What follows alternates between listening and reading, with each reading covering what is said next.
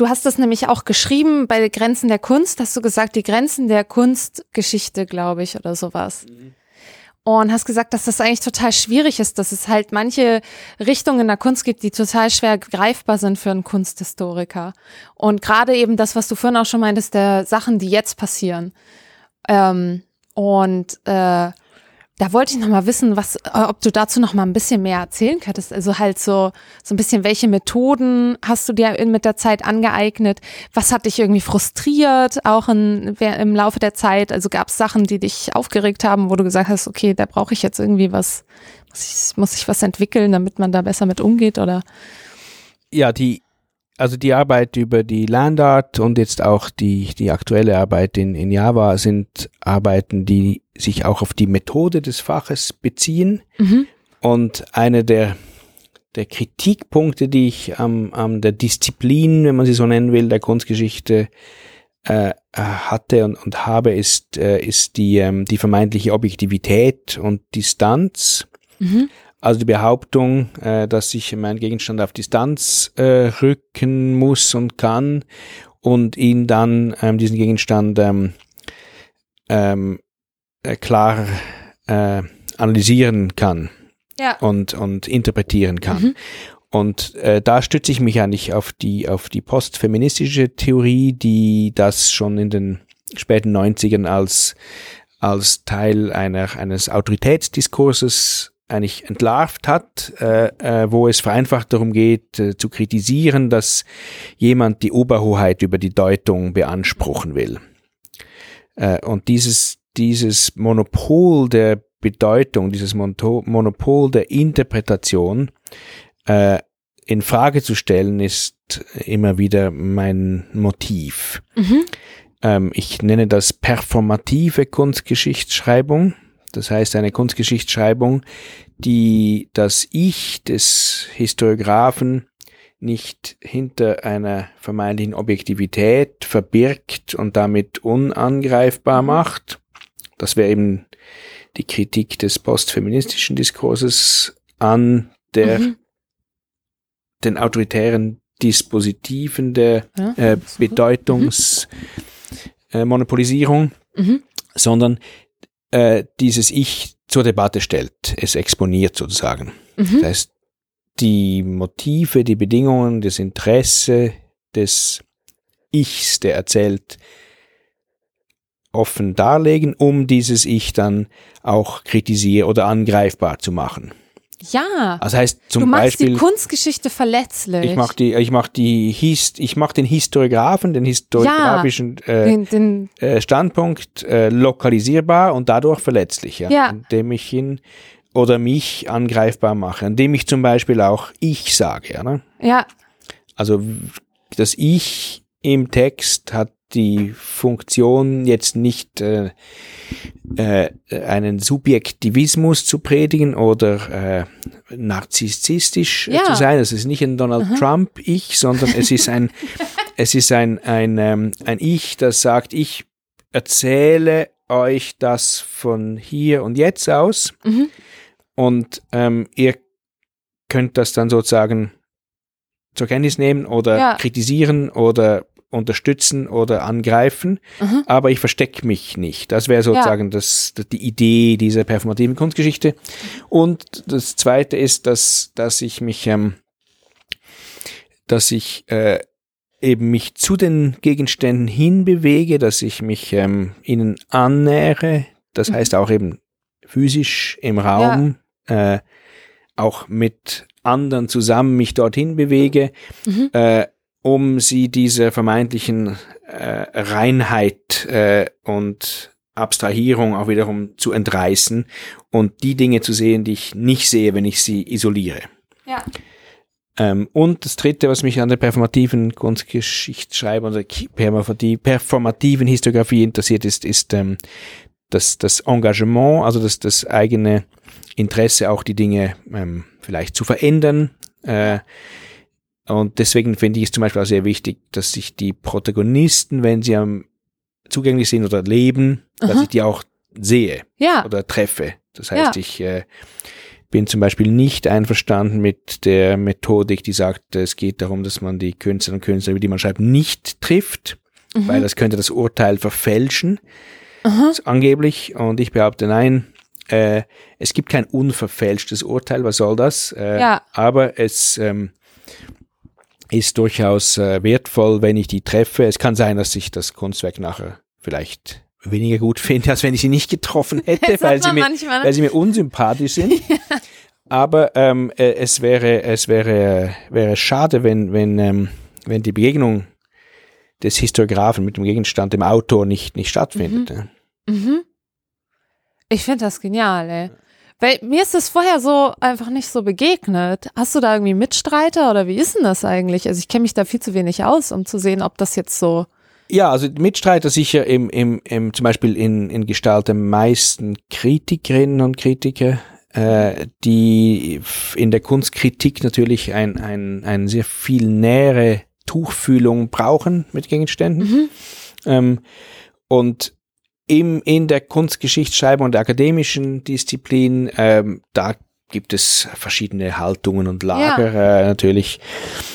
Da habe ich nicht, nicht nur Mitstreiter, aber es gibt durchaus auch viele, die das plausibel finden und das, das auch anwenden. Ja, ich finde das, äh, fand das so cool. Also halt, ähm, ja, äh, ich, das ist ja eh immer so ein bisschen die Sache halt. Äh, viele, viele Leute, die aus der Kunstgeschichte kommen, haben ja auch Lust, ähm, sich gestalterisch zu betätigen und Kunst zu machen. Und, und für, an, an Künstler wird ja heute auch so ein bisschen die Anforderung gestellt, sich mit Kunstgeschichte auseinanderzusetzen. Mhm. Und manchmal führt das dazu aber, dass man am Ende so gelähmt ist, weil man weder das eine noch das andere ja. das Und deshalb war ich so dankbar, als ich deine Sachen gelesen habe. Ja. Ich so dachte, eine Person.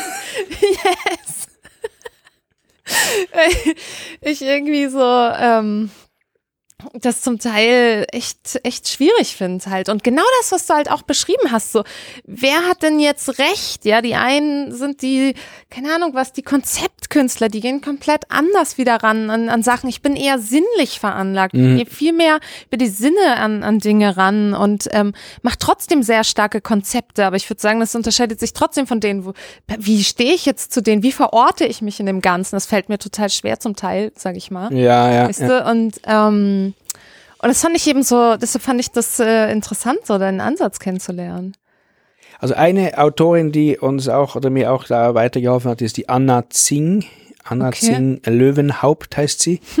Und sie hat ein Buch geschrieben namens Friction, also die Reibung.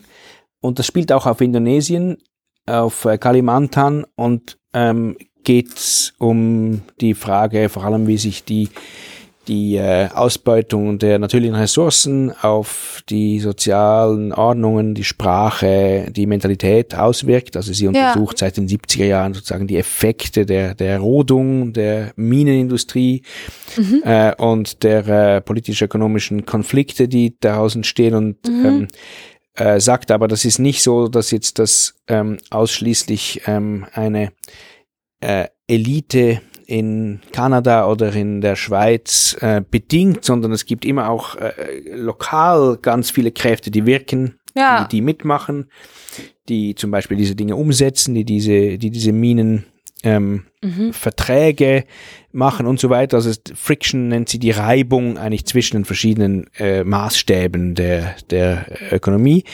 Und ähm, als Methode sagt sie, sie macht eine Mischung aus ähm, aus Anthropologie, Journalismus und Aktivismus. Mhm. Und das hat mir eben sehr gefallen und eingeleuchtet, ja. äh, dass man, dass man das tun kann, mhm. dass man auch den, den Tonfall innerhalb des Buches zum Teil ändert, äh, also wo sie richtig umschaltet vom amerikanischen Westküstengelehrten zum Journalisten, Aha. zum wütenden Aktivisten. Ja bis hin zum eben Touristen, der äh, zufällige Begebenheiten aufschreibt mhm. oder auch mal einen Witz erzählt. Das heißt, ja. es kommt, äh, es kommt zu, zu Brüchen ja. Äh, und eine Art Montage aus, aus Ebenen innerhalb des Buches, ja. was, was mir ähm, eigentlich sehr gut gefällt, weil es, weil es eine, eine, eine große Öffnung eigentlich der Möglichkeiten bedeutet. Mhm. Und äh, das ist natürlich im Bereich der, der, der Kunst oder der, der, der, der filmischen Montage mhm. sehr viel gebräuchlicher als jetzt in der, in mhm. der äh, Architektur- und Kunstgeschichtsschreibung. Aber ich glaube, dass wir diese Mittel auch, auch einsetzen dürfen und äh, durchaus fruchtbar machen können. Ne? Also du bist ja quasi dann echt so, du bist ja bei der Kunstkritik gestartet so ein bisschen, ne? Ja, ich bei der, bei der Kunstgeschichte gestartet und hatte ah, immer den Wunsch, auf die Gegenwartskunst genau. zuzugehen. Dass die, die einzige Möglichkeit, die es gab, das zu tun, war als Kunstkritiker, Aha. indem ich über Gegenwartskunst schreibe. Das aber dann nicht akademisch ähm, ja. zählte. Also ich konnte zum Beispiel diese Aufsätze nicht angeben, wenn ich ein Stipendium wollte, weil die, ähm, die Behörden sagten, das ist aber nicht wissenschaftlich, das ist ja Kunstkritik, das kannst du nicht machen.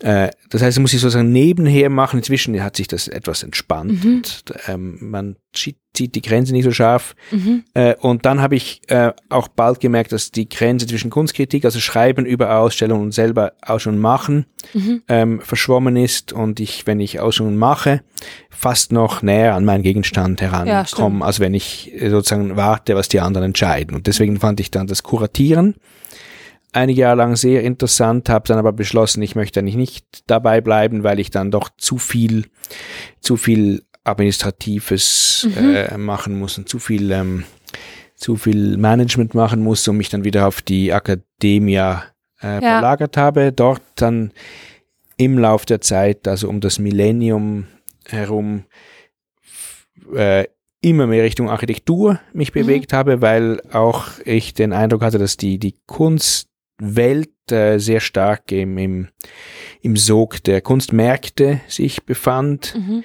in dieser Zeit.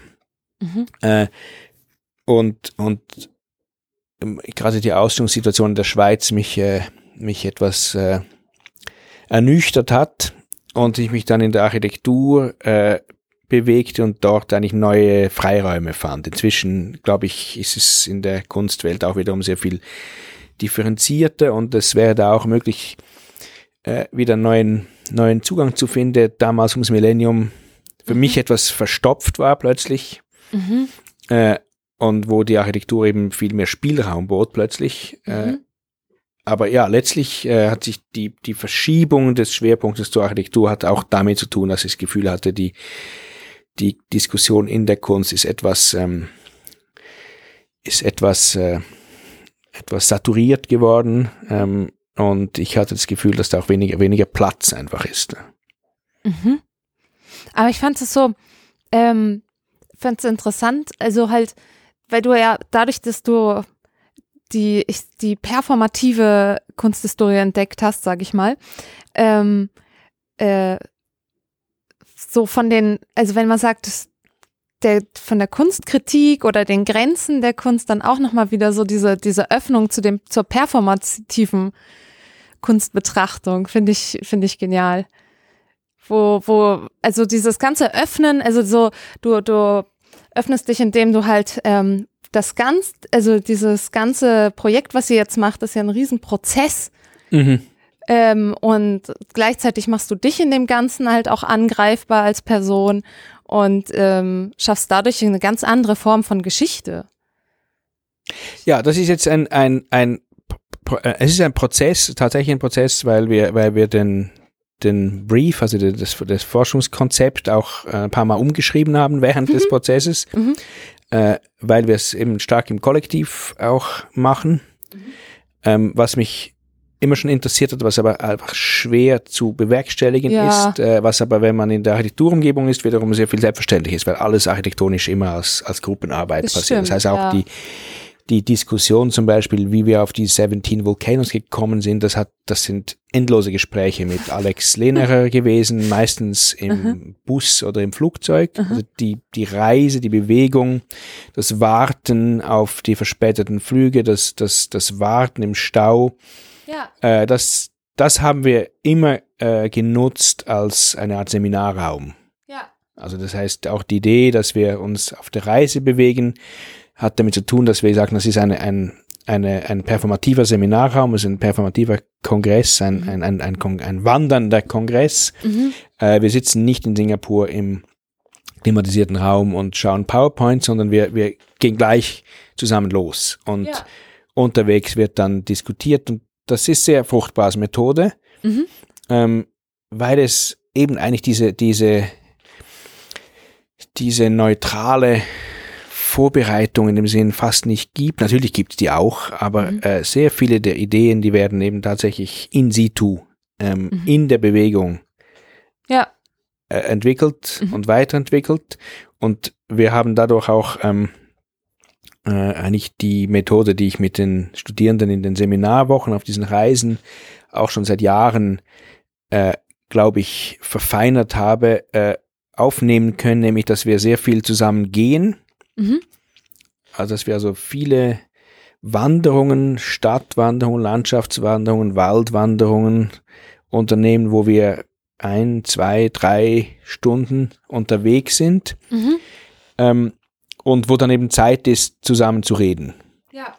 Weil man eben nebeneinander ist, ein Stück weit wieder hintereinander, dann sich die Konzentration wechselt und in diesen Bewegungen, diesen, in diesen Gängen, in diesen Märschen, äh, da kommt ganz vieles raus, was sonst nicht rauskäme. Also das ist ja auch nicht eine Entdeckung von uns, da gibt es geht bis in die antike Philosophie zurück, dass, dass das Gehen und das Denken zusammenhängt. Mhm. Aber ich glaube, man macht es sich viel zu selten, zum Beispiel für den Unterricht zunutze. Ja. Und äh, was ich dir draußen gezeigt habe, das Lehrkanapé, mhm. äh, das ist inzwischen ergänzt durch äh, Kurzexpedition, dass wir also nach der Vorlesung eine 40 Minuten Mikroexpedition zusammen machen. Und sei es, dass wir mit 100 Studenten um das Gebäude herumwandern oder mal in den Heizungskeller wandern oder auf die Terrasse oder äh, kurz in den Wald oder kurz in eine Kläranlage, ja. also eine, eine Mikroexpedition, mhm. äh, die dazu auch dient, ähm, Perspektiven zu verschieben und, und äh, Neues, Neues zu ermöglichen. Das ist cool. Ja, genau. Dieses ähm, das Lehrkanapee ist äh, ein Sofa, was ähm, hier im Büro steht und ähm, eine Lampe oder zwei Lampen jetzt eigentlich. Also das Lehrkanapee, es geht auf den Soziologen Lucius Burkhardt zurück, der ah. in den äh, 70er Jahren, Anfang 70er Jahren an der ETH unterrichtet hat. Mhm. Und er hat also im Sog der 68er Bewegung gesagt, ein Lehrstuhl ist für einen, ein Lehrkanapee ist mindestens für zwei. Aha. Das war seine Idee der partizipatorischen Lehre, dass die Studierenden auch, auch sich einbringen dürfen. Mhm. Ähm, er hat das äh, eine Weile gemacht, ist dann 73 entlassen worden und hat dann in Kassel eine äh, äh, Karriere an der Kunsthochschule gemacht als unter anderem auf Landschaftssoziologe und, und Stadtsoziologe.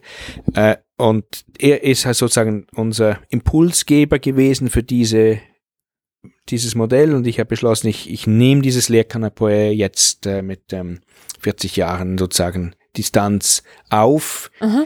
und ähm, implantiere es wieder. Ja. Und das Zweite, was er erfunden hat, dann in Kassel, ist die sogenannte Spaziergangswissenschaft, mhm. die Promenadologie. ähm, das heißt, äh, man, was gibt's? man wandert und ähm, diskutiert während der Wanderung und äh, kann durch die Bewegung die Umgebung anders annehmen, als wenn ich immer im Klassenzimmer säße. Und diese Spaziergangswissenschaft oder man mhm. könnte sagen, es ist eine Spaziergangspseudowissenschaft, aber mhm. ähm, diese Methode, die, die haben wir jetzt eben auch sowohl in der Vorlesung wie in den Seminarwochen wie auch äh, in Java eigentlich versucht anzuwenden mhm. oder zu, äh, zu erweitern, zu brauchen, ja. Mhm. Mhm. Und eben, mir ist nicht so wichtig, wie man das genau nennt. Ja aber man, man wir tun es einfach. Ja. Und, äh, und es, es beleuchtet dadurch äh, zwangsläufig immer die, äh, die Grenzen der, der Praxis, die Grenzen der Disziplin. Ich bin prinzipiell eher an, an solchen Grenzen interessiert als an Normen zum Beispiel. Ich interessiere mich nicht, nicht so sehr an der, an der Normierung ja. und an den am Festlegen von Standards. Das wäre einfach zu langweilig, oder? Ja, ja. Also dann, dann lokalisiere ich lieber die, die Grenzpunkte. Aha. deswegen, eben deswegen, diese Definition ist für mich immer ein etwas Problematisches. Ja. Mhm. Es hat diese, diese, diese Fixierung von Bedeutung ist. Mhm. Und ich bin eher daran interessiert, auch historisch herauszufinden, wo hat sich die Bedeutung verschoben, wo ist der Bereich, wo die Bedeutung sich verschiebt. Ja. Weil das ist ja der dynamische Bereich, der interessant ist anzuschauen. Und die, die Herausforderung ist, solche Bereiche zu finden, mhm. damit ich weiß, wo ich sozusagen ansetze und bohre. Ne? Mhm. Äh, wenn ich jetzt äh, die Geschichte mir als äh, riesige Landschaft vorstelle, dann ähm, äh, kann ich im Trüben fischen und rumstochen oder ich kann hoffen oder versuchen, Ort zu finden, wo ich, wo ich herausfinde, wo Kräfte aufeinander wirken, ja. wo sich etwas verschoben hat und mhm. dann an diesem Punkt ansetzen. Das wäre für mich jetzt zum Beispiel die, die äh, Landart-Diskussion Anfang der 70er Jahre gewesen, so ein, so ein Punkt. Ähm, genau, wie hast du den identifiziert oder was, wo, wo, wo wurde die Diskussion für dich? Warte mal, ich muss mal irgendwie diese, dieses Gerät hier, ich tue das mal auf den Stuhl. Ich glaube, dass das ruckelt ein bisschen.